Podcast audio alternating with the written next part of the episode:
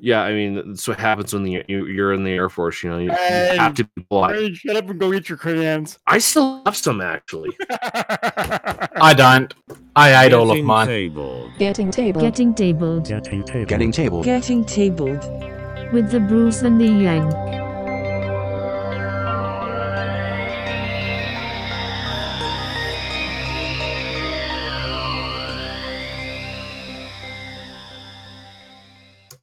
Hello, future people, and you are again listening to Getting Tabled with your host, the Bruce. Hey, that's me. And, of course, Captain Socks. Hello, my friends. And I am the other Yank that makes us the Yanks, uh, George. Uh, we're we're getting uh, going a little late here this evening just to make sure that we could uh, get Bruce in here to get his opinion, even though if it doesn't matter. Um, yeah, what episode are we on, Bruce? Because you did last episode and the Yanks weren't here. That's a very good question. Wow, we are so... Well, I want to say, if you had have listened to last week, which you didn't, obviously, I didn't mention the episode number because I didn't have time to... We are amazing. I think we're on twenty-one. I think it's twenty-one. Yeah, I think it's... I could be wrong, but I think it's twenty-one. Right now, we're going with the working idea. We are on episode twenty-one. Uh, I am if you guys hadn't right. have been so lazy and had have done some work, I wouldn't have had to have remembered this stuff. Hey, some of us had adulting things to do. Like an adult prom. Shut up there. You knew that was coming, otherwise you wouldn't have said it. it. I knew it. Yeah, I knew Shall it. Shall we discuss the news? You mean this stuff? Newly received or noteworthy information, especially about recent or important events. Captain Socks, would you like to do the honors? Sure. So uh, if you're a Star Wars Legion or Armada player and have been living under a rock for a while and have missed some very important release dates, uh, there's been a lot of stuff that just came out from uh, for both Star Wars Armada and Legion, more particularly for Legion. Uh, starting off with Armada, uh, the Rebellion finally got a new ship, this Nadiri Starhawk uh, battleship, which based off of Star Wars lore is built off of um, repurposed I S D parts into a big, huge, massive ship. And then they also got the Onager Uh, Star Destroyer. So these are two brand new ships. Um, probably the last couple of ships we'll actually see of Star Wars Armada until later this year when the Clone Wars factions come out, uh, probably right around Thanksgiving, Christmas time frame. Uh, and watch, probably those of you that are going to Gen Con, I'm one of them. Um, we may actually see this at Gen Con. I'm hoping to see the, uh, the little preview uh, of the new Clone Wars set for Armada at Gen Con later this year. Uh, in terms of Legion, or yeah, Legion. Legion. Uh, we finally got the four uh, unit expansions for all four factions. Uh, the Imperial Bunker, the crashed escape pod terrain pieces were out, and then Luke Skywalker and the Darth Vader operatives all came out as well. So we have some awesome, awesome new units uh, for, for Legion to play with. I'm looking forward to trying out the new unit expansion pieces uh, for the Rebels. That's where I'm playing right now in my campaign with War Corgi and his crew here locally. Uh, so yeah, some good stuff just came out for Armada and, and Legion. So you're looking forward to taking down the only hope the galaxy ever had. Yeah, yes, exactly. And actually, I, I, I played the new Starhawk battleship last night uh, in one of my campaign games, and that thing is a beast of a ship. I mean, six, fourteen hull points, uh, six shields on the front, and, and it's rolling about eight dice out the front as well. So it, it can easily take on uh, some, some of the heavier firepower that the Empire has been able to deal out more recently with the I S Ds and some of their every other heavier ships. I think it's just important to remember that the Rebels are the true villains of the Star Wars universe. Uh, yeah, but we we liberated the galaxy. Go ahead. Drew can Gordon. I say one thing? Um, the Luke Skywalker box there towards the top. That is a terrible graphical representation of what his hair looks like. Oh, I know, right? Yeah. You can actually go click on the sidebars there, and they'll pull up the actual um, figures, sculpts of the actual. No, no, no, no, no. I, I'm not talking about the that. model. It's that. Haven't we seen this model already? Yeah, we've seen this model already, but yeah, it just finally got released. But yeah, I have to agree. His hair in the in the picture there looks uh, kind of. Yeah, um, I don't. I think that's based on artwork from one of the old books. I could be wrong on that, but I've seen that picture somewhere before. Uh, I have to say, my favorite from this is probably that Nidri thing. Yep, that's the that's the Starhawk uh, battleship that the Rebels just got. I don't play Legion, but if I was playing Legion, I'd look forward to killing it. So yeah, I'm I'm excited to play it with it some more. Uh, the Nadiri in particular, uh, like I said, I'm looking forward to to getting the the Rebel expansions out and being able to use some of the new heavy heavy weapon options that are available with that uh, expansion. Yeah, um, the Onager class. Sorry, I might have missed something while I was looking up stuff for later. Is that based on? I don't think I've seen that before. Is that based on like? It's, it's not canon. Other not- stuff. Yeah, it's not it's, canon. It's not canon. Neither of these ships are canon. These are from the extended universe stuff. Um, That's the term I was trying to think of. Yep. So the Onager, uh, it's kind of has a, it's not a, a full-on Death Star type weapon, but it has a pretty good, uh, powerful cannon that comes at the center. Um, it can destroy um, huge civilization or cities and and do huge planetary bombardments. Um, so that's, yeah, that's the lore behind the Onager there. It has a couple of supermassive, uh, superpower weapons on it. Nice, nice. And with that ship, it allows you to uh, put a targeting marker out on the field uh, within your front arc of that of that weapon. And then on your next turn, you're able to then measure to an opponent ship from that target beacon, in a sense, and shoot from there, in a sense. So it it extends your range even further than what you you'd normally be able to with that super weapon that that's on there. Did you guys just hear that noise? Yep. I did. I was about to ask the same thing. Is Skynet taking over? I don't know. Weird. I'm yeah, now pa- weird. I'm now panically checking all my settings to make sure I'm not making extra noises. I don't know. It, I mean, it didn't sound like an error noise. But yeah, I I haven't heard that one before. Yeah. And then continuing on with Legion, um... last month or earlier this month, actually, it's now February. Uh, so probably it is now February. Uh, so December twelfth, so two, about a month and a half ago, uh, they announced uh, Eden Verso and I D ten as a new operative or commander expansion for uh, the Empire, and Cassian Andor and K two S O uh, as a new commander option for the Rebellion. Uh, is so, there a submodel of a dash T for that uh, droid? No. Did did my joke go right over your head? Yes. I D ten T. Got it. Got it. Yep, I got it now. Is this I'm a military funny. reference? No, no, Bruce. I D ten T. I D I O T. Idiot. Ah, that's hilarious. It is. But if anybody was going to relate to that acronym, it would be you. Especially yes. the Marine. Yes. yes. But anyways, it's good to see these these commander... uh operative combo packs that that are coming out. Give us more options as Legion players for different commanders to play with uh on the board, as well as operatives with the, the little droid uh operative parts. So it's gonna be interesting to see what they're they're able to bring here in, a, in hopefully uh next month, probably April time frame, when these things uh finally come out. Um so yeah um yeah there, there's definitely some good stuff amongst that. Um, like I said, that the Negri ship is probably my favorite. I, I like the fact that they are actually going into the actual extended universe. Not that they ever said they wouldn't, but it's just nice to see they are actually doing it. Yeah, I have to agree, because for a while, a lot of us Armada players were like, okay, you guys have, have done mostly canon stuff, and, and then they started branching out into the, the extended universe uh, with some of the earlier releases, and then they really dove into the extended universe with these two. So, um, like I said, Clone Wars should be coming out, they're saying, end of this year. Uh, so, two new factions uh for that uh, game coming out as well. And then also uh Fantasy Flight announced a new Battlefield expansion set um that will come with three new objective cards, deployment cards, and condition cards, which will now give us a total of eight of those t- different types of cards, which then you choose out of your out of those eight, you'll choose four of them to kind of build your battle deck, and then you'll randomly discard one of those at the beginning of your game, and then from there that's kind of what you build your um deployment zone will be, what your deployment zone will be like, which actual um, objective you'll have, and which battlefield condition you'll have. So having a total of eight now of each type will give us a lot of varieties on new setups for the game, and, and new ways to build your list to be able to confront those those new options. So a lot of good stuff yeah. is coming out with with Legion over the next few months. Yeah, they've definitely been pushing that hard. Um, and it's good to see that they're actually putting some more time back into X-Wing again. I kind of feel like X-Wing's been ignored a little bit. Well, they just released X-Wing two point oh, so version two of X-Wing. Uh, that's what they just released. That was still a while ago, though. That was last it year. Was, it was last year, but they've been uh, slowly getting all the conversions from version one into version two. So they've been reprinting and, and getting all the reprints of all the ships from ver- to convert from version one to version two. So from what I've been told, I don't play version two, but from what I've been told of X-Wing version version two is the point system is no longer there. It's kind of a it, it's it's there, but it's not. They're not the ships aren't set on a on a, uh, a set in stone point system. They can kind of fluctuate as new ships get released, so they can kind of fluctuate with the point system as as new stuff comes out a little bit easier. That's fair. I will say uh, the last time I remember hearing anything about the Star Wars Attack Wing game, um. Uh, Warhammer Fantasy. So, so granted, I, I will admit I didn't follow the game too closely, but Warhammer Fantasy was still a thing. Not Sigmar, but Fantasy.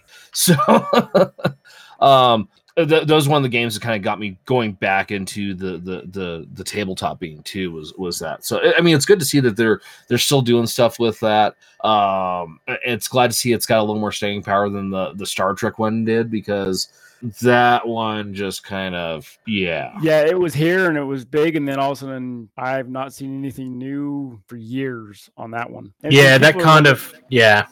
Same with the D and D version with the dragons that just didn't go anywhere. I was, I, yeah, I was about to mention that one too. D and D Attack Wing, I haven't seen anything new from on that side of, of things too. Um, people are see, thinking that uh, we may get a version two of Armada here soon. Um, we may see that with the Clone Wars, uh, a little bit of a point revamp and a rules revamp when the new Clone Wars set comes out. People have been saying that within the community, so we'll just have to see what, what comes out with Armada. Legion, obviously, with it just barely coming out within the last two years, Uh, we probably won't see a version two of that for a while, uh, but it's still growing. Data. I mean, I mean, L V O just came. Uh, the Las Vegas Open just uh, finished up this last weekend, and uh, they had a lot of good lists down there. Uh, the Empire was, I think, the winner of that list uh, down there in that uh, tournament. So, uh, yeah. There's definitely good good things coming out of that. Uh, it doesn't surprise me that Legion's not heading towards two point oh yet. I don't think it's really been out long enough for that. I also haven't heard enough negative stuff to warrant it. Yeah, it's it's really well balanced, and they're they're adding few things here and there that have, and they they actually did a point reduction just a few months ago just to kind of help. Um, because at first the A T S Ts and the air speeders, some of the heavier units that people would use at the beginning of the, when the game first came out, weren't being used anymore because those points were so high. So they've they've leveled out the points, and so that's kind of been their. We're kind of on a version one point one, if you would say, um, with that little point reflux and yeah. balance, um, which has been good because now we're starting to see some of those heavier units that weren't really played at uh, as well at the beginning. I think that's kind of the future of the industry to some extent, is the rather than just having to wait until a new edition comes out every time for things to be fixed. Uh, um, you've seen this with Malifaux. Uh, you've seen this with uh, a lot of the small skirmish games, is the just you just update the card or the stats to fix errors that they or oversights and stuff.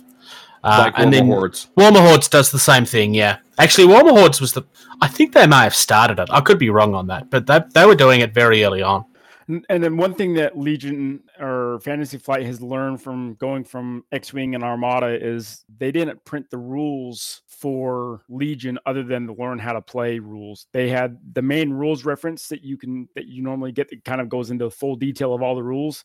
They did not print that one at, at all. They left it as a pure P D F, so they can go in there and update it whenever they feel they need to, and then just release yep. a new P D F uh, version and say, nope, we need, we've made a few changes here with this with this rule keyword or, or whatnot. So we're not having to, as a community, we're not having to say, okay, how many new rules did you just print that I now got to print off five sheets because it's not in my actual rules reference book that you, you, you gave us. So it's just a, I have it have it downloaded on my tablet. If there's ever a new release, I just download that new one onto my tablet and I'm good to go. So which is Atomic Atomic Mass Game. Games have done the same thing with Marvel, and it's it's a much there definitely is a section of the community that is like, why can't I just get this, or why didn't it come with the set? But it's a much better way of doing business. Much I know not everybody is online, but it makes the difficult side of fixing that a lot. What's truly upsetting is a company that is large enough and big enough and has the resources enough to Doesn't still isn't. It. Yeah. Yeah. Yeah. So that's it for, for Fantasy Flight that I have for this week or this, this uh, podcast. Uh, the other game that I kind of got into, Warlords, Battle Seas, or Black Seas, not Battle Seas, Black Seas. Um, they just came out with a little two-player campaign scenario where you're um, creating a smuggling company and you got to smuggle goods into England. And uh, so one time you're playing as the smuggler and the and and your the opponent will be playing as the uh, the comp- or the, the ships to try and block the smuggler. The East India Trading Company, yeah, kind pretty of much. Thing. Yeah, exactly. And then they've uh, just announced there or, or just released some merchant vessels as well that you can then use within that campaign, but then also in some of the scenarios that came in the actual uh, starter set of the book of the game as well. So I'm looking forward to those. I'm still working on my ships, uh, kind of working on. Uh, we'll go into more in the hobby time, but uh, working on my Rebellion army right now for Legion, and I'll go back into my Black Seas ships. Before we move on to the next set of news, George, you know how you were saying earlier about when you last looked at when I last looked at X-Wing, is that what you were saying? Yes. Yes. Do you remember the whole outcry when that game was announced about how this game would never be successful because it's not a real war game? I do remember that. I, I do remember uh, the talk, and, and this was directed at both the Star Wars and the Star Trek, because same, yep. same because you don't have to paint it. It's lazy and da da da da da. Which which my argument is is that appeals to the person who wants to do war gaming but who doesn't want to do that aspect of the hobby. Yep. And quite frankly, it's not that hard to repaint them if you really wanted to. No, and let's let's be honest, if you're playing a casual game and someone's griefing you for your shit's not being painted, oh no, I'm gonna we cannot now I have to change the radio on this episode um because I'm not going back for that. Um, they can they can go to hell uh, if you're there to have fun and play the game. Who cares if stuff's painted? People are there yeah. to have fun. I think that section of the community is not as loud anymore as it used to be. I mean, I do much prefer to see stuff painted, but it's oh, not the end of the day. I mean, not the end of the world. I, I love to see my stuff painted. I love to see other people's painted stuff. And if I'm playing with a friend and three quarters of his stuff is uh, Fifty Shades of Grey, that's okay. Yep, I love that video. It, it's it's probably one of the only good things they've done. I miss Duncan. No, no, they also they also had the one where Duncan was Conan. Yeah. Um, what's next on the news there, Bruce? Next on the news is some stuff for Black Seas. I already mentioned that. Oh, no, I thought you said you were before you moved on to it. Okay, no, never no, mind. No, that that so so we're up to the, the Wild West Exodus, which I'm assuming you added because that's your shtick. It is. That's fine. I was trying not to take over. Okay, so we have a new posse coming out for Wild West Exodus, which gets released in just under a month's time. This is a new outlaw faction called Dead or Alive Posse. Um, really liking the look of this. Um, I need to double check myself, but I think this is the one that comes with I'm Totally Not the Punisher. It is. It's the one that comes with I'm Totally Not the Punisher. Okay, so there is a model amongst that, which is a guy with a cowboy hat on, and he has his shotgun over his shoulder. And it's I'm Totally Not Frank Castle. The models do look pretty nice. Yeah. It's all resin. Hopefully you didn't try to talk to me. I went to grab another beer. Okay, what I was saying, for the Dead or Alive posse, this is a posse that comes with a character that is totally not Frank Castle, aka the Punisher. In the section of models, there is a cowboy that has his shotgun slung over his shoulder and a knife in his hand. That is the I'm Totally Not Frank Castle miniature with his skull knee pads. Oh, wait, I see it. I um, have been waiting for this I mean, model for a while. You could say that he's not Frank Castle, and I mean, yeah, um, it looks good. I say that because the character was based on Frank Castle. It was during... This is one of the miniatures that was unlocked during the Kickstarter, many, many years ago, obviously. Uh, and this is the new version of that. It is their own creation, but that you was the just made me realize something, Bruce. But keep talking. So yeah, that's so- something that's coming up. Um, I mean, Wild West Exodus always gets my attention. Uh, there has been a couple of releases that we've missed over the last month or so, but we can't talk about everything all the time. The other thing that I've tagged here is Titan Forge have shown off some new three D print models that keep making me want to three D print. So Titan Forge are doing this through Patreon as exclusives for the people that back them, so that you can, as part of that, you can download these models and print them on your three D printer, obviously. February's release is going to be a whole heap of dwarves, and this is where I suspect George is going to pop up and go, wait, what, dwarves? Wait, what, dwarves? So enthusiastic. Yeah, no, so I just there's... realized what year it was and how far, how fast it's already going, and there's a couple things that uh, a lot of us have backed. Yeah, and it will be coming up shortly. So these dwarves are, well, these could easily fit in either sci-fi or fantasy, really. I, I really want to say it's more sci-fi, personally. There's a giant mechanical dragon that I just want so desperately. Um, they call it a dragon engineer. There's quite a few things. There's a guy on a steam ram. So it's all mechanical, space dwarvy type stuff, which I'm is not friendly. Seeing it. Where, where is this at? On the thing, it is Titan Forge with more glorious three D printables. Oh, I clicked the wrong link. How about if I click the right, right link? It also has a, a link to some more stuff from the Dragon Empire that we'd spoken about a couple of months back now. These are just previews of stuff that's coming up. Oh, hey, yeah. Um, so I can tell you what army those would fit in perfectly without doing anything. Calderon Overlord. That is a Warhammer Horde thing. No, Calderon Overlords is a Age of Sigmar uh, steampunk dwarf army. They have the. Uh, oh, you're looking at the dwarves. Never mind. Yes, that's why I said that you would go, ooh, pretty, or whatever I said. Yes, no, the, those do look fantastically awesome. Um, yeah, actually, some of the uh, the cyberpunk ones, some of those uh, remind me of some uh, uh, Star Wars bounty hunters. I kind of want the one that makes me think of Gorai. Yeah, or uh, what was the other one? The one that had the kind of tiger stripe arm stuff. It was like Mortal Kombat three or four. Uh, um, yeah, let's not spend too much time thinking about the name, but you know what I'm talking about. So, oh, that's um, going to bug me now.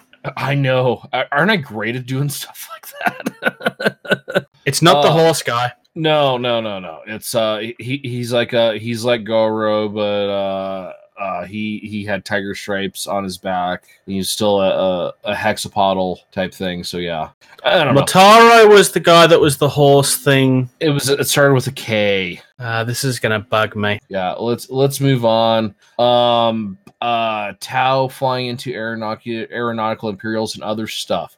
Um, so this is cool because this is probably one of the only ways that any self-respecting Tau player, so the five of you out there, will ever own a Manta. That is true, actually. Um, well, well, while that is a great Forge World uh, kit, uh, some people like to do things like make their mortgage payment or car payments or stuff like that, and not buy a Manta. Um, that being said, so a nice little small scale one, you know, and, you know, and this is what they all fly in. See, it's it's, it's tiny, but it it's, should actually be big. I want somebody to convert one of these so that you can open it and still see everything inside like you did the Forge World one. It's not going to be me. Um, you ever see the the the uh, documentary on the guy who would uh, carve a little sculpture out of a grain of rice? It ha- it'd have to be him. Actually, yeah, I could see that. Um. That being said, I, I this is the one thing I the the creative minds at Games Workshop, sometimes they're just super good, like the the Imperial, you know, flyer stuff. Um, so the picture there where you got the five minis, the two on top, we've seen something like this fairly recently in uh, uh movie cinema. Uh, it was called uh, Quinjets from uh, the Avengers. And I will give Games That's Workshop, true. I will give yeah. Games Workshop full credit on this. They didn't, you know, get inspired by the Quinjet. No, I think it's the other way around because that mini idea has been around forever. And then the other jets with the uh, reverse wings just looks great. That's actually a very good point. The problem is, is that the Quinjets, although I don't know what they look like, first appeared in the sixties. So I guarantee you they probably did not look like that. Probably not. No, no. Well, yeah, no, they looked a bit different. Oh, and for those playing at home, the character that George mentioned is Kintaro. Yes. He was like... We'll just start with a K. It was like a tiger man with four arms and Shao Kahn's shoulder, spiky shoulder pad thing.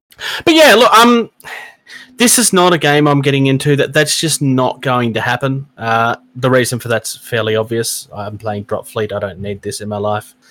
Um, I do know that people are playing it. I haven't seen a huge community for it, but I do know people are playing it, um, which is good. I see it on my store, at the, it's on the shelf. It's not my store, something but, I'm getting. Yeah, I see it on the shelf at my store, but I don't know if anybody plays it at my store at all. Necromunda, which is the other thing in here, has definitely got a lot more people in it. Um, we've got new stuff coming for the Goliath people. Um, there is a new actual judgment type thing, but that came out like a week ago. Um, so there's like good guys, and now the bad guys are coming again. And Adeptus Titanicus is getting some more love again, which is interesting. Yeah, how long has it been since we've heard anything about that game? Honestly, I thought they'd forgotten about it. Like, it's another one of those games that I know that there are people that are playing it, but I've heard more people talking about struggling to find players than actually playing it. I mean, if it's a great thing, if it's big in your area, I'd love to hear about it. Uh, I've never actually seen anybody play this. Uh, I know people that brought it. I've just never seen anybody play it.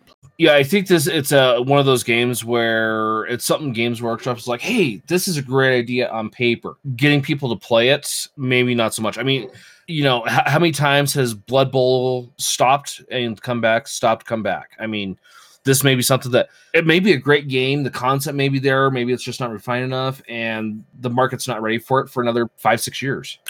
No, I think the pr- this is just my thought. It's not necessarily fact. But I think the idea with this game was supposed to be that this was going to be their answer for those that wanted Epic to come back. But the problem is, is that this isn't Epic. Uh, it's not even vaguely like Epic. And so it's it's not something that's grabbing the attention of the twenty-eight mil players. And those that want Epic to come back want Epic, not something that's trying to be Epic. I don't know. I, I could be way off base on that, but I think it's it's too epic for those that don't want to play Epic, and not epic enough for those that actually do want it. And then for edification, Bruce, uh, I sent you a link of what the first Quinjets look like. So uh, not even remotely close. Yep, that's the same picture I was looking at. Yep. So um, I will say this, though. It, it, it's the same concept of the uh, uh, train of thought. Um, so, yeah, Aeronautic uh, Imperials, it's one way Tau players will own a Manta. Uh, um, uh, uh, uh, Adeptus Titanicus. It's, it's, it's one the only way you're ever going to own a Warlord Titan or a Warhound, or yeah. I mean, yeah. Let's be honest. I mean, as much as I would love to say, oh yeah, I uh, I had a spare two thousand dollars. I I've got a uh, Mars Pattern Warlord Titan on the way, and people would be like, what? And I'm like, yeah, because it's so huge and massive, it'll take me forever to get it put together, let alone painting it. So I just wasted a whole bunch of money on something like that, unless I drop another fifteen hundred dollars and have someone assemble and paint it for me. Honestly, I mean, I love the look of some of those things, but I've never even been vaguely tempted to buy the real thing because I could never justify it, and I would never use it, so I don't see the point. You, you'd use it twice a year for an Apocalypse game, that's it. Yeah, but I don't like Apocalypse. I've never, I've, I've played Apocalypse a number of times.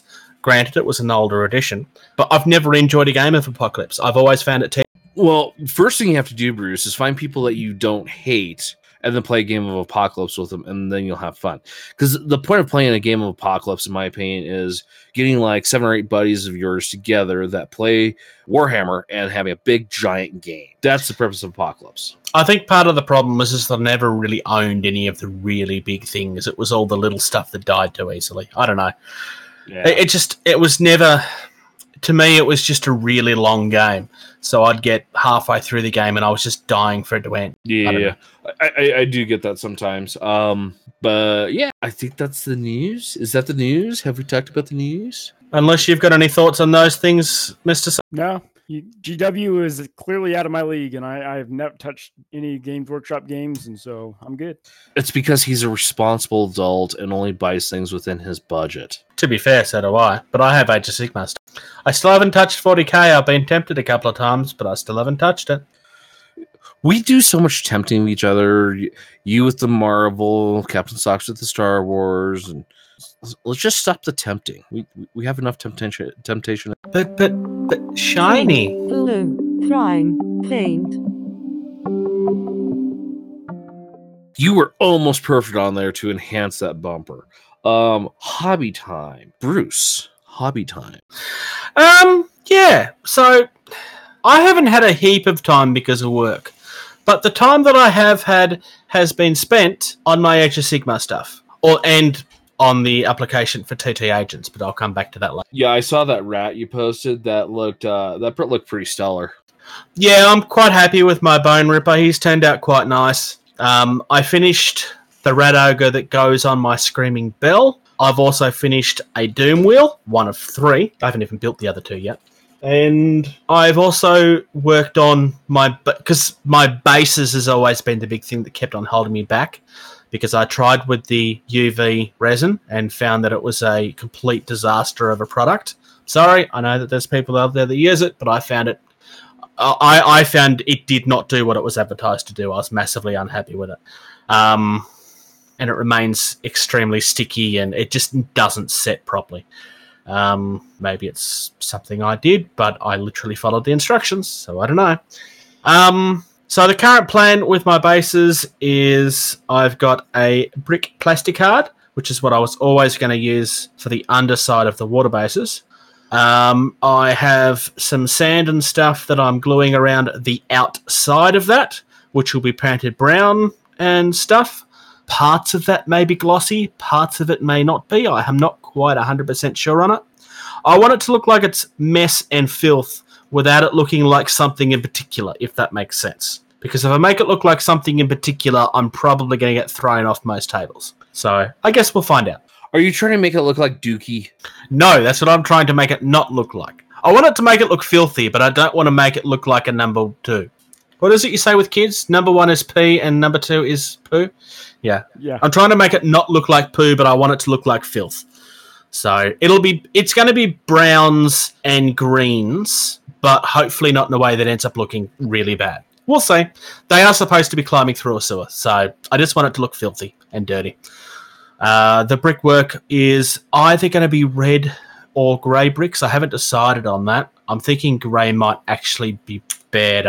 I don't know. I was I was looking so, up pictures of really old sewers, and red brick actually did used to get used a lot. So I'm thinking I might go with reds, but we'll see. So I was going to say grey would be a lot easier for you to do like dry brushing, shading with, and have it look decent.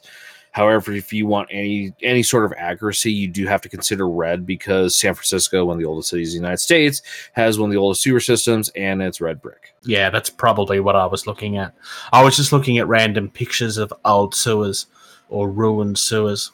I mean, dungeons, generally speaking, tend to get grey flagstone-type looks, but also, generally speaking, those sort of dungeons never really existed. I mean, they did, but they didn't.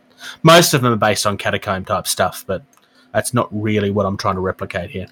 What what color is the uh, majority of your rats going to be? Like, what, what's the, what's the main army color? Like a brown-ish, right? Or- it's going to be mostly browns. Um, I am going to... So I actually bought paints so that I can do some with red fur and obviously grey fur and that for the grey sears and black fur and stuff. So I am going to try and mix it up, but it's probably majority of it's going to be brown because it just it's easier. So then my recommendation to you then is to practice and exper- experiment mainly with doing a red brick as a color contrast yeah. to the brown to to make the, the rat pop more because it contrasts from the basing more, which is what you want.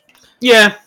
So that's been the main time. I, was just, I haven't had a lot of time, honestly, um, between the heat interfering and work being quite full on since I went back. I just haven't had a lot of time for that. I did, however, hear back from T T Combat about an hour after we finished recording last time. I am now officially a T T agent for my area. I am one of three within two hours of me, um, two of which, like one of the other person in my area is Adrian, uh, which is a gentleman that we've spoken about a couple of times. He beats me up with his um, uh, shenanigans all the time. But that's not he, hard to do, so... No. Uh, he also is the guy that ran the Drop Fleet Commander tournament at Gen Con last year. Uh, and is we're going to be working together to build the game in this area um, because we, we can do that, and it's going to be a lot more effective if we're doing it together than trying to compete with each other. And we're playing together anyway, so it kind of makes sense. Yeah, that, that does, actually. Yeah, so it's going to be good. It's good to have somebody alongside. There is somebody, I mean, he's not actually nearby. There is somebody else that's like an hour and a half away from us that actually runs their own store. So that's not really going to interfere with our side of things too much. I know Adrian does actually intend to go along and turn up to his events and that occasionally, um, but he's probably a little bit too far for me to do that, um, especially with my roster being the way that it is. I want to kind of concentrate on my area and build in my area. Right, yeah, no, that's that's understandable. Either of you given any thought to the T T agents to try and help rebuild in your areas? I know both of you guys are struggling to get players in your area. So my answer is short and is no, just because of the, the game had great quick success, and then as as quick as the success was, the success died off, people left, and yeah, um, of the original group of players, there's I'm not kidding, three of us left, and we had a max of nine, which for my area, I was pretty good. And then in like a six-month period, we lost two-thirds either through people moving or, no, I'm just tired. I don't I don't want to play anymore. Which will happen sometimes. I mean, with me, uh, obviously we've got the, there's a few players in the area looking at the player map that uh, play, but there are zero stores in this area that actually sell Drop Fleet or Drop Zone Commander at period. Um, which is a problem. Market, Miniature Market, which is the biggest, one of the biggest online uh, game sellers, is an hour or forty-five minute drive to an hour drive away from me uh, on the other side of Saint Louis. And they've sold all of their stuff online. Um, so they don't carry Drop Zone or Drop Fleet anymore, and they were the biggest online retailer that I would go through to get all my stuff. So yeah, the the, the market for getting T T miniatures has uh died. drastically been affected since the whole uh acquisition slash uh fulfilling orders slash everything. Yeah, you're not the first to say that. Actually, there's been a few comments about that. Uh, like, hey, where do we get models and da da da da da? Otherwise, I might have to order them directly. Um, there seems to be, from what I've heard, one major distributor for your country, and I don't know the name of it off the top of my head. I'm also not sure if it's public knowledge, um, but I think that's probably part of. In theory, we have two of them that's bringing it into Australia, but realistically, there's actually only one of our distributors that's bringing it in at the moment. Uh, which thankfully has a new owner, um, which we've discussed already. But yeah, um, also like that distributor is also actively sought out. The community is like, hey, if you have things going on, let us know. So yeah, it, it seems it's odd. It seems that it's actually a little bit easier for me than it is for you guys. Well, you are part of the Commonwealth still, so true, but that still doesn't seem to stop things much. Yeah, no, um. I think there's two reasons, uh, probably why it's uh, the the the access is is more I don't know easier or, or is there for you is, is is there's two reasons. One, I think T T Combat is is primarily trying to focus on its European market, which is very simple and easy for it to reach out to. Two, Games Workshop, you know, other you know, it's like when stuff is heading to Australia, you know, there it, it, it's very specific. You know, there's you know this is going here, this is going here. When stuff's going to the U S, you know, or it could be going to Canada or down to Mexico, you know, there's a lot in this area and region. And I, I don't think the logistics are as simple and cut and dry as this is going to Australia. It, you, well, you, yes and no. You have a larger market as well, which is why price-wise it's a little well, better. And, and do we have a larger market? Have, have, has the market been killed so sufficiently from, yeah, and let's be honest, T T Combat did do the right thing by fulfilling the Kickstarters before producing, pushing out to retailers, but did doing that kill the market so much over here? Because, I mean, and, and if you look at the U K versus America, the, the tabletop miniature market is bigger per capita in the U K than it is here in the United States. And so, well, yes, if it does do well and sell well here, you can make a lot of money versus it's going to sell well to this market in the U K because it is a larger market per capita. Yeah, it, it's always going to be it, it, it's always going to be a difficult thing. Um, all I can do is try to continue to push as best they can, I guess. Hopefully, as the T T agent program rolls out and hopefully builds playing groups in those areas, distribution will see the evidence they need to actually pick their game up and get it back in stores again. I think that's really the only way that situation for you locally, and locally meaning generally in the U S, is going to fix, specifically with that anyway. Yeah, and with me being right now moving every two to four years, if I'm the primary supporter of the game and it doesn't pick up after I go, which is like what happened when I left Kansas. I was the primary player in Kansas, and I don't know if that store is, is selling Drop Zone or Drop Fleet anymore because I was primary, the primary player f- for that region and brought in a lot of the players. And so I don't know if that area has died since I have now left. Yeah, I mean, on. Levi left, you left, and then that, that was yep. like, yeah. Yep, exactly. It's hard to keep the, the momentum going when the two best players and or that are pushing the game. The most active players. Within, most active players, yeah, leave the area within a year, year and a half of each other. So, yeah, it does make things a bit difficult. Um, what about you, Captain Socks? Hobby-wise, what have, what have you been up to? So, uh, other than painting little Star Wars Armada squadrons uh, to actually make them look like TIE fighters and X-Wings, and instead of just white little models and gray little models on flight stands, um, I've been getting back into my our, uh, Legion stuff, uh, painting up my Rebellion uh, T forty-seven Airspeeder and my A T R two Clone Walkers. Uh, so, getting them ready for tabletop uh, gaming uh, with the campaign that I'm in. But uh, I need to. I mean, unfortunately, when Legion came out, it came out in March of two thousand eighteen, and then I left for my year-long assignment overseas in July of that year. So three months later, it was sitting on the shelf, not being used. And so I've, I've slowly getting through all my stuff, making sure my paint was good, and, and seeing what I needed to, to get to uh, restock. So now finally getting all that stuff out and, and working on it. So it'll, it'll get through. Uh, but like I said, that's what I've been working on right now. What about you, George? I see that you've been playing with what looks like a dice tower. That is a dice tower. Um, a couple episodes ago, I, I talked about a game called God Terror and how uh, Casey uh, played it with me, and she did enjoy the game. She just didn't like the way those dice in particular felt in her hand trying to roll them. And I said, okay, well, I'll get a dice tower. I got said dice tower. I sat down over the course of the weekend. Um, could I have done a better job? Absolutely. I could have done a way better job, but it was just a dice tower, uh, and I didn't want to look like uh, plain wood. So I threw on some color, and I think it turned out pretty good.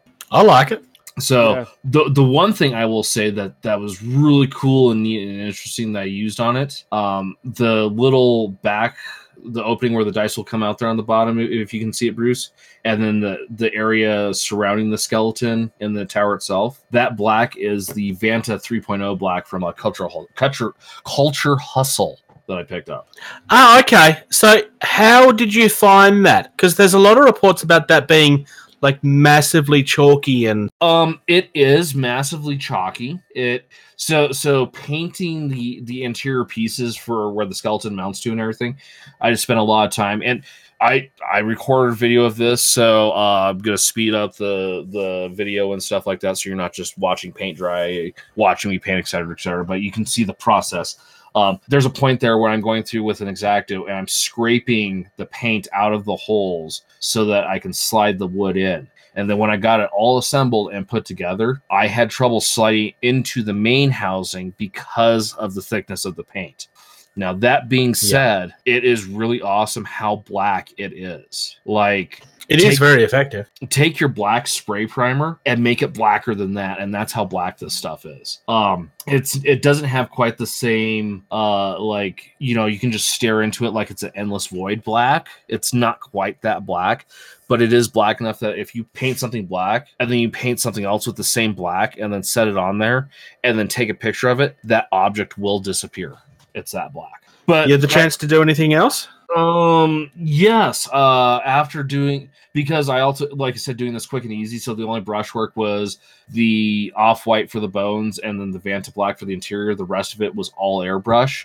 So I took some time and ordered a soldering, um, uh, fume extractor for my, uh, airbrushing, because yeah, I, I did a lot of airbrushing and realized, you know, I, I need to do something about the fumes if I'm going to be doing that much. And I have an entire yeah. army of fire slayers that I have to prime and uh, airbrush the base coat on before I start doing detailed painting. But I, I still have to paint them first. But so I went on Amazon, spent like twenty-five, thirty bucks to get a uh, fume extractor. So hopefully I don't inhale so much again next time. I was blowing black boogers for about a day and a half after that. Doesn't yeah, that's like not fun. Good. Yeah, it could be worse. I could have actually been spray painting inside for all that. So yeah, that's true. Um, what else did I do? Um...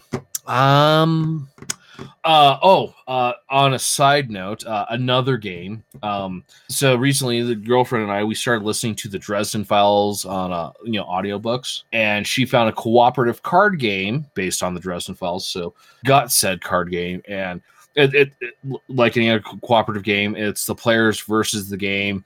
It's pretty fun, uh, especially if you like the Dresden Files. Uh, I thoroughly have been enjoying it. Um, the same company that made the Dice Tower, Broken Token, they make inserts for some board games, card games, whatever, that you put in the box that better holds the tokens and stuff like that more efficiently. So I picked nice. that up, and so now it because it, it's a card game with expansion packs and everything, so there's lots of cards, lots of sleeving, and this broken token thing actually holds some of the tokens and parts used for the game a lot better than the plastic insert that came with it. So um if you got board games and you're like, man, this could be just a little better, you know, go to broken token dot com, I believe is the, the U R L, and check it out, because they they have like Betrayal for House on the Hill and a few others um, board games as far as, you know, just laser cut wood that you assemble to hold the stuff for the game. If you're from my neck of the woods and you're wanting to look at that stuff, I would advise that you sit down first and prepare to be very, very upset, because it's not going to be a happy time. Because the postage costs on those to get them here are filthy. Looked at them a couple of years yeah. ago and went, no. Yeah, um, I've gone through uh, Amazon to get them, so I don't know if they show up in the Australian uh, Amazon Ooh, store. Oh, actually, I didn't think of that. I might have to look at that again. Yeah, so broken token dot com is their main website. I ordered mine through Amazon for the prime shipping, which if you go to their, their actual store, the prices are cheaper than on Amazon. But Amazon, they've already calculated in the two-day shipping. So okay, so for those on my neck of the woods that are listening to this, uh, yeah, go to amazon dot com dot a u. Um, not everything's cheap, and like not even vaguely, but it's going to be a lot better than what you was looking at over there. I'd like have a look at Broken Toad's website, and you'll see what I meant. It was like you'd buy a twenty dollars product. Well, this is a couple of years ago, but you'd buy like a twenty dollars product and you'd be spending forty something dollars in shipping. It was that filthy. It, it was, it's M D F. It's not light. There's a reason for it, but well, no. Yeah. So actually this isn't M D F. This would, it's not M D F. It's uh, it's much lighter than M D F. It's a, uh, That makes it's it not, worse. Uh, it's not balsa wood, it's like basswood. So it's it's it's reasonably strong, but it's not as heavy. That makes it worse. Anyway, yeah, so it's more um, affordable on on Amazon. Did, did you say Broken Toad or Broken Token? Because it's the Broken Token is Broken Token. Broken Toad make brushes. Okay. So, so if yeah. I said it wrong, that's my fault. That, I just want to clarify. Yeah, Broken Token. Um, if there's a game that you love and you want to maximize the storage and just the care and love of the game, go check these guys out if they've got something for it. I am very impressed with what they've done for the Dresdenfall game as far as the storage. It's it's beautiful. It's nice. It's clean. It's pretty simple and durable. So, um, but yeah, they've got stuff like Elder Sign and Gloom, which is just another card game. So, yeah, uh, really good card game too. Yeah, oh yeah, really good card game. Uh, Elder Sign is just a great game. Um, but that's about it for me. Um, have been doing some just more traditional gaming with a girlfriend because, well, that's what she, you know. It, it's easier for me to convince her to do that than here. Learn how to play this tabletop miniature game, and yeah, no, baby. baby steps. Hey, we both went there. Um, I sent a picture through of my test for my bases, but I did see that. Um, obviously, this needs paint and stuff, but yeah. Yes, uh, and that's, I'm assuming, what you're looking at for flock and all that stuff and everything.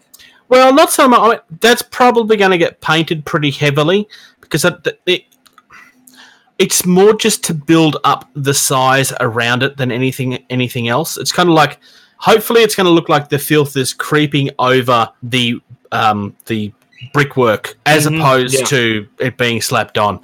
What I'm ultimately going to probably end up doing, I'm going to get some of the Vallejo diorama stuff, which is like the paste type paints. There's a wet mud one that they've got that I'm going to do, and I'm going to paint, put that over the base because this, as I said, this is a test.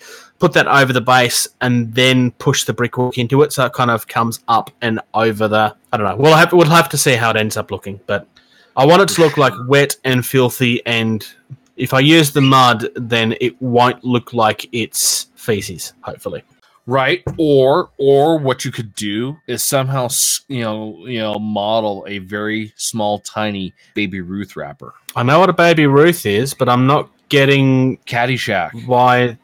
The candy bar was in I the need to pool, watch- and they thought it was a turd in the pool, and so they cleared the pool. Oh, the character yeah. picks up, he and eats it, and he's like, it's Baby Ruth.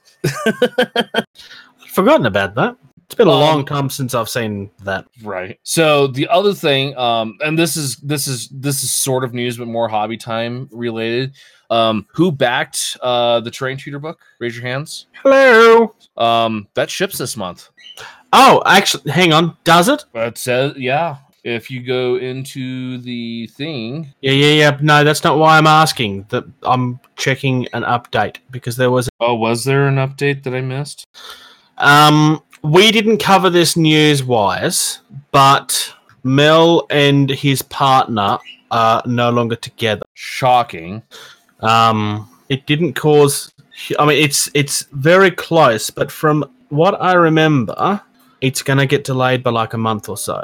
Hang on, I'm just trying to bring it up while we're talking. Oh no, that means we'll get Super Fantasy Brawl before the Train Tutor. Then, well, well, I'll be here then too. Most likely, that didn't make it out of China before the end of New Year, uh, Chinese ah. New Year.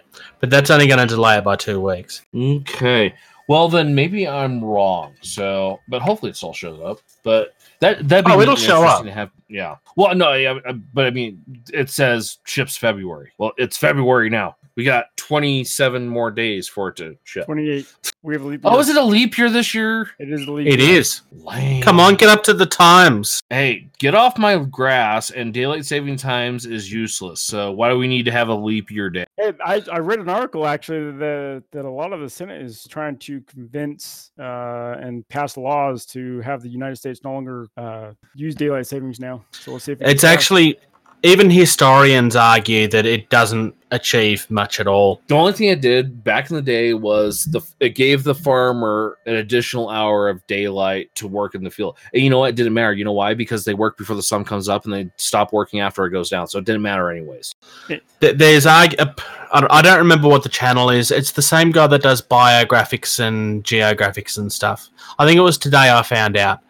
Uh, one of his channels did a talk on... on it, and generally speaking, history tends to show that most of the reasons we get told why it exists is largely B S, um, and that most farmers didn't really take much, uh, didn't really get much from it.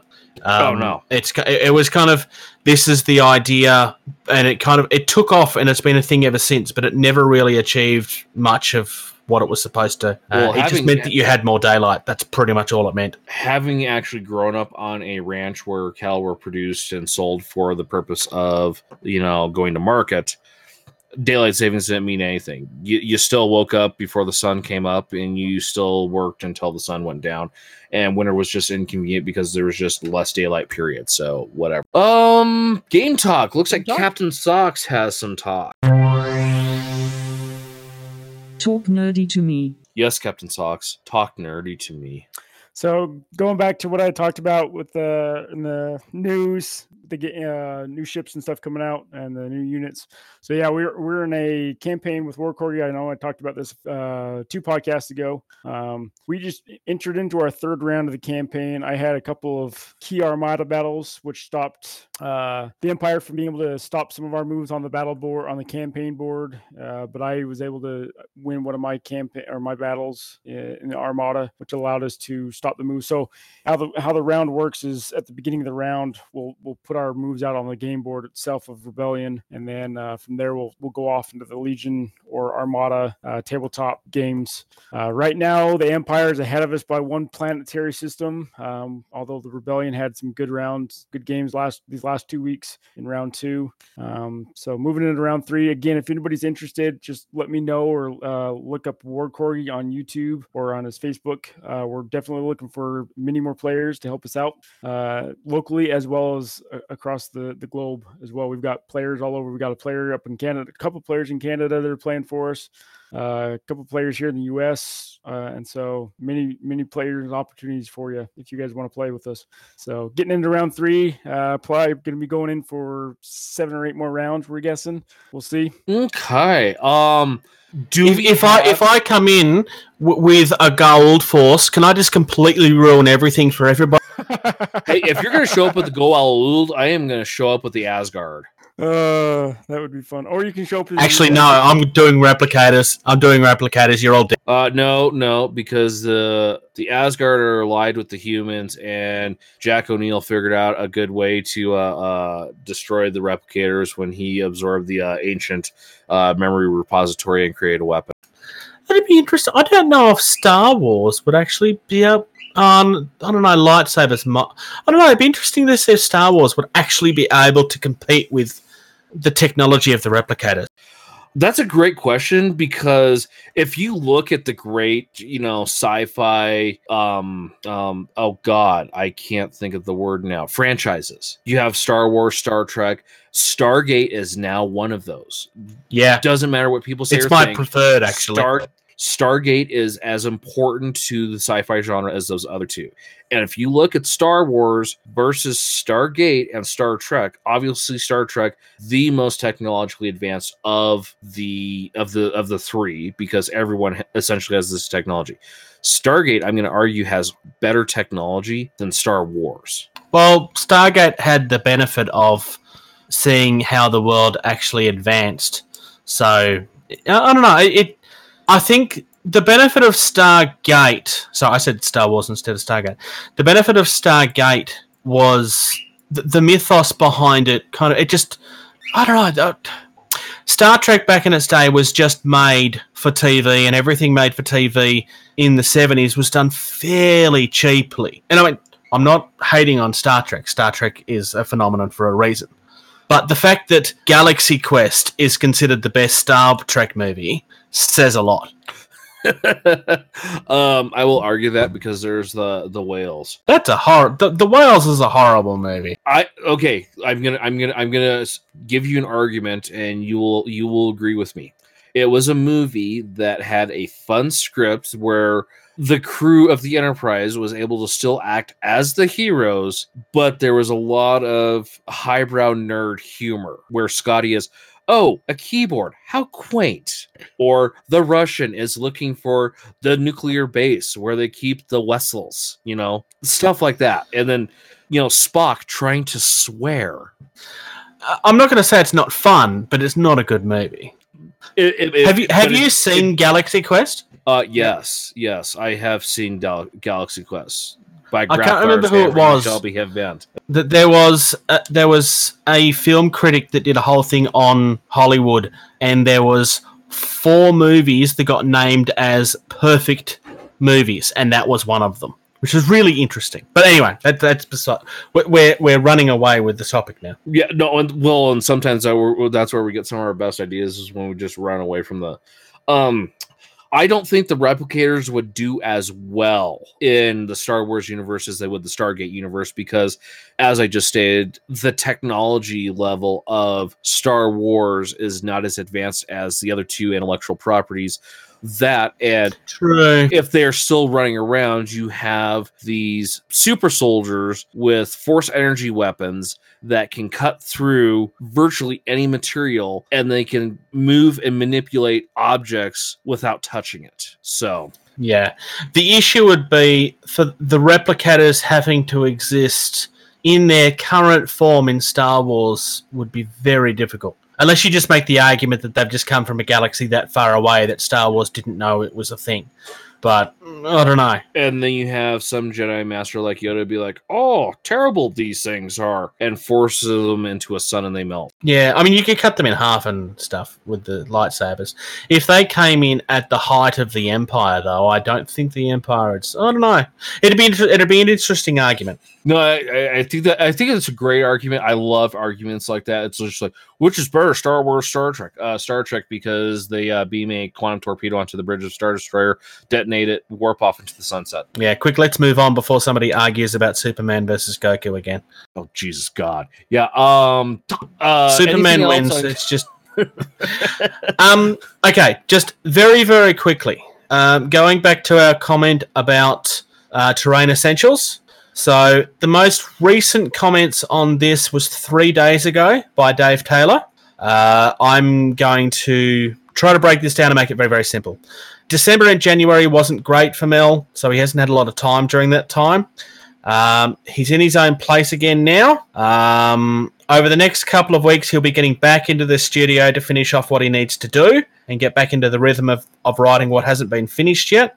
Um, at this particular point in time, there's no specific E T A, only because they want to make sure that it's done properly. Um, like n- none of this is panicking mode. Uh, like all of this is like, it's going to be late, and this was announced a little while ago. Um, I'm sorry that you missed that update, but so uh, yeah, well, it, it's not coming in February. Job, so sometimes I, I don't have time to read everything that comes through my inbox. Yeah, look, all, all I remember is back when like, when relationships break down, it's not a good thing for anyone. Um, obviously, I don't know anything about personal stuff about Mel. From what I understand, it was a it's just something that was coming. Uh, it wasn't anything untoward or anything. Uh, for anybody that does want to look up on it. The terrain shoot, Mel the Terrain Shooter put out an actual video on his YouTube channel uh, where he just talks about it. Um, there was an update that went out the following day by Dave Taylor, which is the one I mentioned a little while ago in the podcast. Uh, just look look it up for yourself and just just, just to reassure yourself where things are standing. No, nobody's th- there's nothing really to be concerned about. It's just that this book is going to be late uh, and probably by at least a few months at this point. Uh, everything's paid, everything's done. It's just finishing what needs to be done. They also underestimated a couple of things. During the actual Kickstarter, there was a few people that kind of suggested, hey, don't you think you should have finished it first before you went up? And it's taken longer to finish it than they estimated, which is just a thing that happens. But otherwise... Look at every other Kickstarter out there. Yeah, exactly. If every Kickstarter delivered on time, the, the world would stop spinning, gravity would fail, things would float off the surface, and the atmosphere would disappear. So I don't know what you're talking about. I mean, Hawk War Games is clearly the most evil evil company that ever existed. You just have to look at the comments. Oh, if you if you want to fight me on that one, come on, fight me on that. I'm sorry, but. I understand why there was people frustrated with that, but you were wrong on that one, and I yeah. think most of you know it. Hey, I, I, I'm going to follow your statement up with that on Bruce. If, if you're going to fight him, I'm his second, so... I'm the third. Fighting me is easy. I can't fight my way out of a wet paper bag. That's why I'm your second. Yeah. Look, to be fair, we were all fair. It's the fact that we're on Hawk's side on this is not new news. This is old news. Um, it's old new but news. But yeah, otherwise, at some point...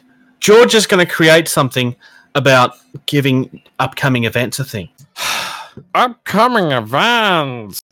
He also needs to change yank to yanks in the opening. Uh, I also need to like have like ninety percent of the crap going on in my life, like stop going on in my life right now. But isn't that being said, oh yeah, it's it, adulting's fun. D- d- don't don't kids grow don't up grow and become up. An adult, kids. Yeah.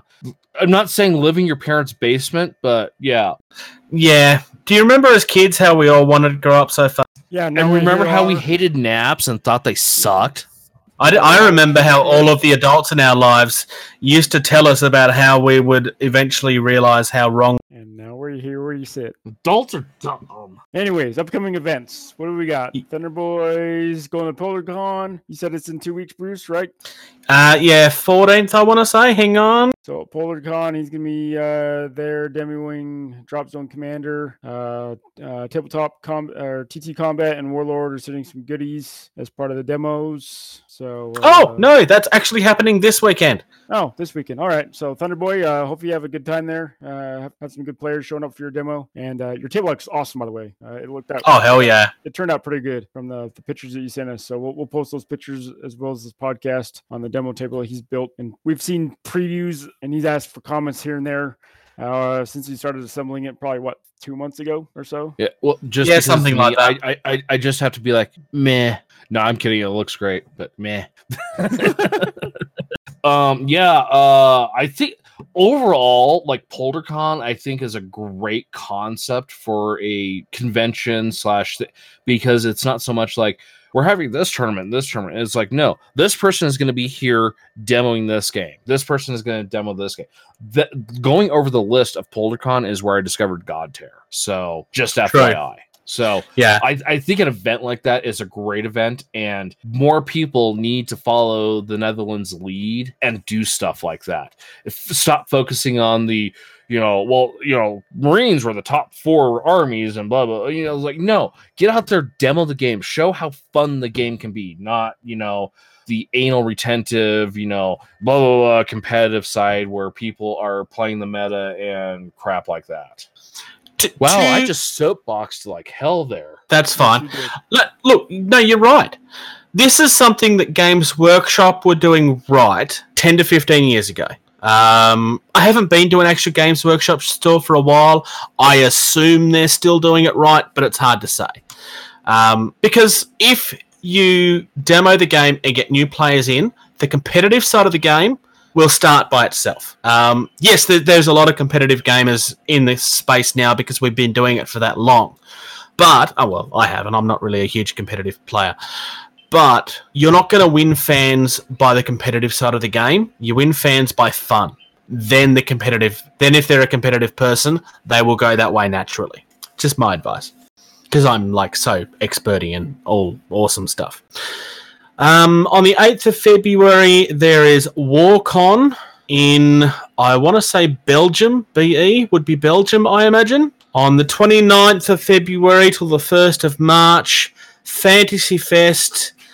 I'm going to butcher this name. I'm going to say, uh, Michelle, if you laugh at me, I'm going to poke my tongue out at you. I'm going to say Ridge. Ridge. It's R I J S W I J K. I, I give up on trying to say it. That's Why in the Netherlands. Uh, the link that Michelle sent us a few days ago.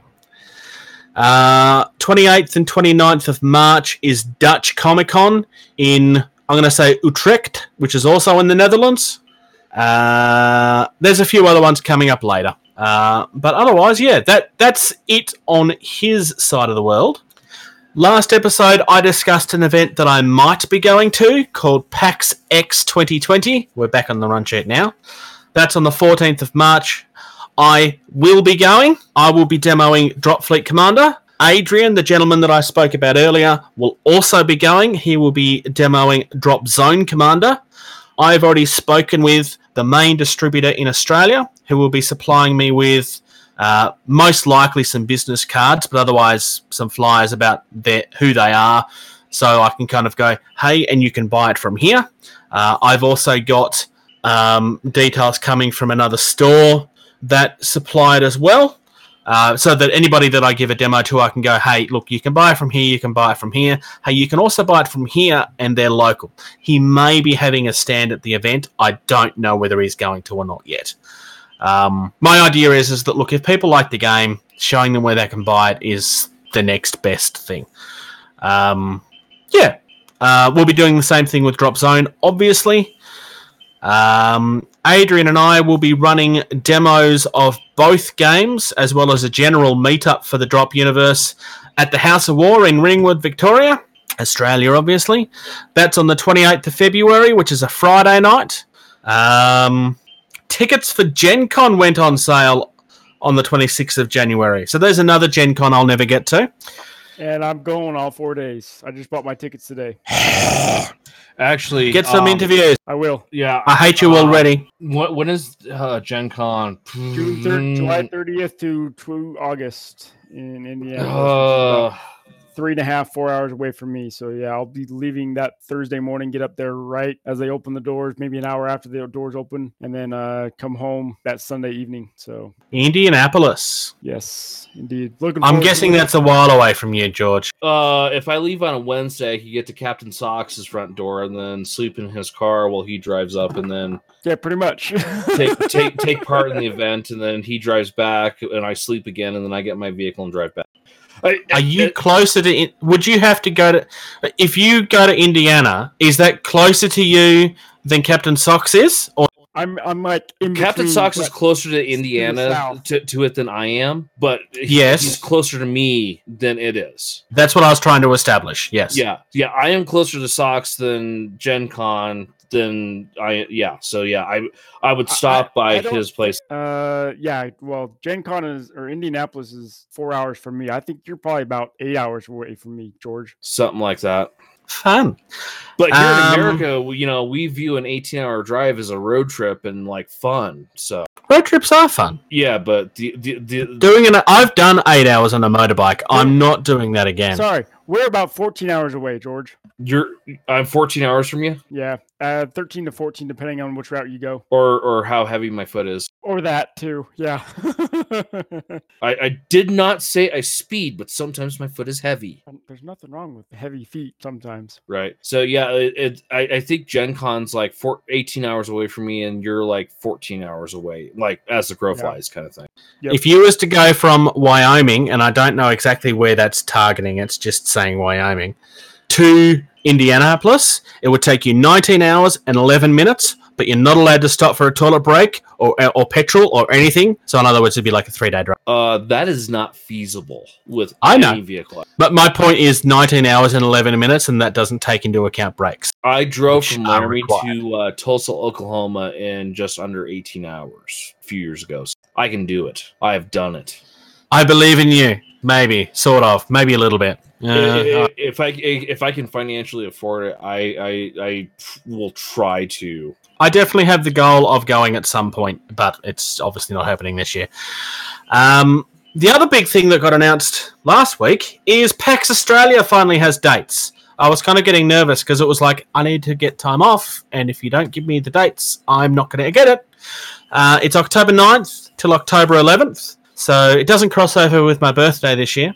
Uh, I will one hundred percent being, be there. Um, I'm probably not going to be able to go as just myself this time. I'm going to have to be demoing. Um, me and Adrian are going to work together on this one as well and try to make it so that we both get at least a couple of hours each day to ourselves. Um, this is going to be a much different experience for me than it has been in previous years because... Normally, I go for the three days, and all three of those days are for me to experience what's going on around me. Uh, I will be there as someone trying to get more people into the game this time. Well, yeah, essentially. Um, more more details to come. Um, we'll be reaching out again, as I have for this thing coming up in March. But yeah, so the biggest con-type event in the country. Um, there are a few things that would probably compete, but not in the gaming space. Definitely not in the gaming space. Whereas CanCon is the biggest tournament scene in the country. That's definitely the biggest tabletop. Otherwise, I think that's us. Yep. Is that it? I think that's it for us for tonight. Visit us on Facebook, facebook.com slash getting tabled. The Twitter, which we need to use more, is at Getting Tabled. The website is getting tabled dot weebly dot com. Which is W E E B for Bob L Y. Uh, Patreon is there, technically, patreon.com slash getting tabled. It still needs work. We need to sit down and work out what we're doing. So follow us, but don't pledge to us yet. Anything else I'm missing? I can't think of anything off the top of my head. Then on that note, Captain Socks, I know it's extremely late for you. That it is. It's uh, nearly okay. as late as for me, so as well. So yeah, yeah, but nobody cares about you. Yeah, I know. Thanks, gentlemen. Talk to you later. In the- and with that, thank you, thank you, thank you, thank you, thank you, thank you for listening to Getting Tabled. Music used in this podcast was created by Eric Mataris at sound image dot org.